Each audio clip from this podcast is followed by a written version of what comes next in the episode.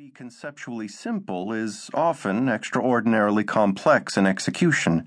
It requires that leaders have an understanding of both what to do and how to do it. It requires them to design organizations that can succeed in mature businesses where success comes from incremental improvement close attention to customers, and rigorous execution, and to simultaneously compete in emerging businesses where success requires speed, flexibility, and a tolerance for mistakes. We refer to this capability as ambidexterity, the ability to do both. If leaders are the linchpin to success, then ambidexterity is the weapon with which they must do battle. Many others have claimed to have the solution to the innovator's dilemma, but we believe ambidexterity is the real key. How they work and why is the story we tell here. Part 1 The Basics Leading in the Face of Disruption. Chapter 1 Today's Innovation Puzzle. You have the talent in large organizations. You have the resources in large organizations. So why can't they be more innovative? Sam Palmisano, former CEO, IBM. How long do you expect to live? Most Americans can plan on reaching the age of 79, Japanese almost 83, Liberians only 46. Now, how long will your company live?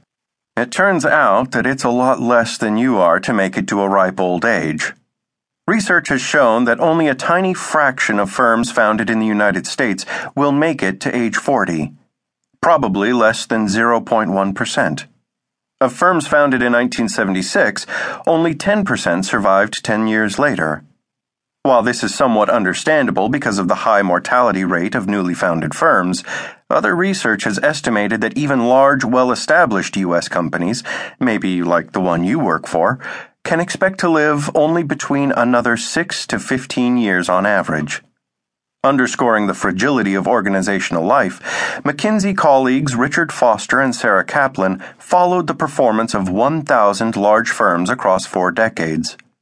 Only 160 of 1,008 survived from 1962 to 1998.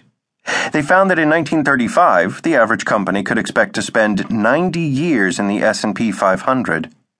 By 2005, this average had fallen to a mere 15 years, and it continues to fall. On average, an S&P 500 company is now being replaced about once every 2 weeks, and this rate is accelerating. One third of the firms in the Fortune 500 in 1970 no longer existed in 1983. This led one researcher to observe that, despite their size, their vast financial and human resources, average large firms do not live as long as ordinary Americans. Why should this be? We understand why our human life is limited. Studies have shown that over time our body's cells lose their ability to accurately regenerate themselves. Cell senescence is at the root of many of the diseases that limit our lifespan. But there is no obvious equivalent cause of death for organizations. When we humans are successful, we may eat too much, work too hard, exercise too little, and do a variety of things that are not good for our health. But even the healthiest among us will succumb to cell senescence. By contrast, when companies are successful, they amass all the resources needed for their continued reign. They generate financial strength, market insight, loyal customers, brand awareness, and the ability to attract and develop human capital. Used wisely, these advantages should enable them to continue their success as markets and technology evolve.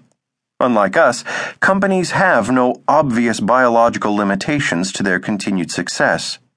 Yet, even successful organizations have a disturbing tendency to perish. Consider Netflix and Blockbuster. In 2012, Fortune magazine featured Reed Hastings, Netflix founder and CEO, as its Business Person of the Year. Founded in 1999, Netflix is now the world's largest online DVD rental service and video streaming firm with more than 100,000 titles in its library, 60 million subscribers, and annual revenues of more than $4 billion.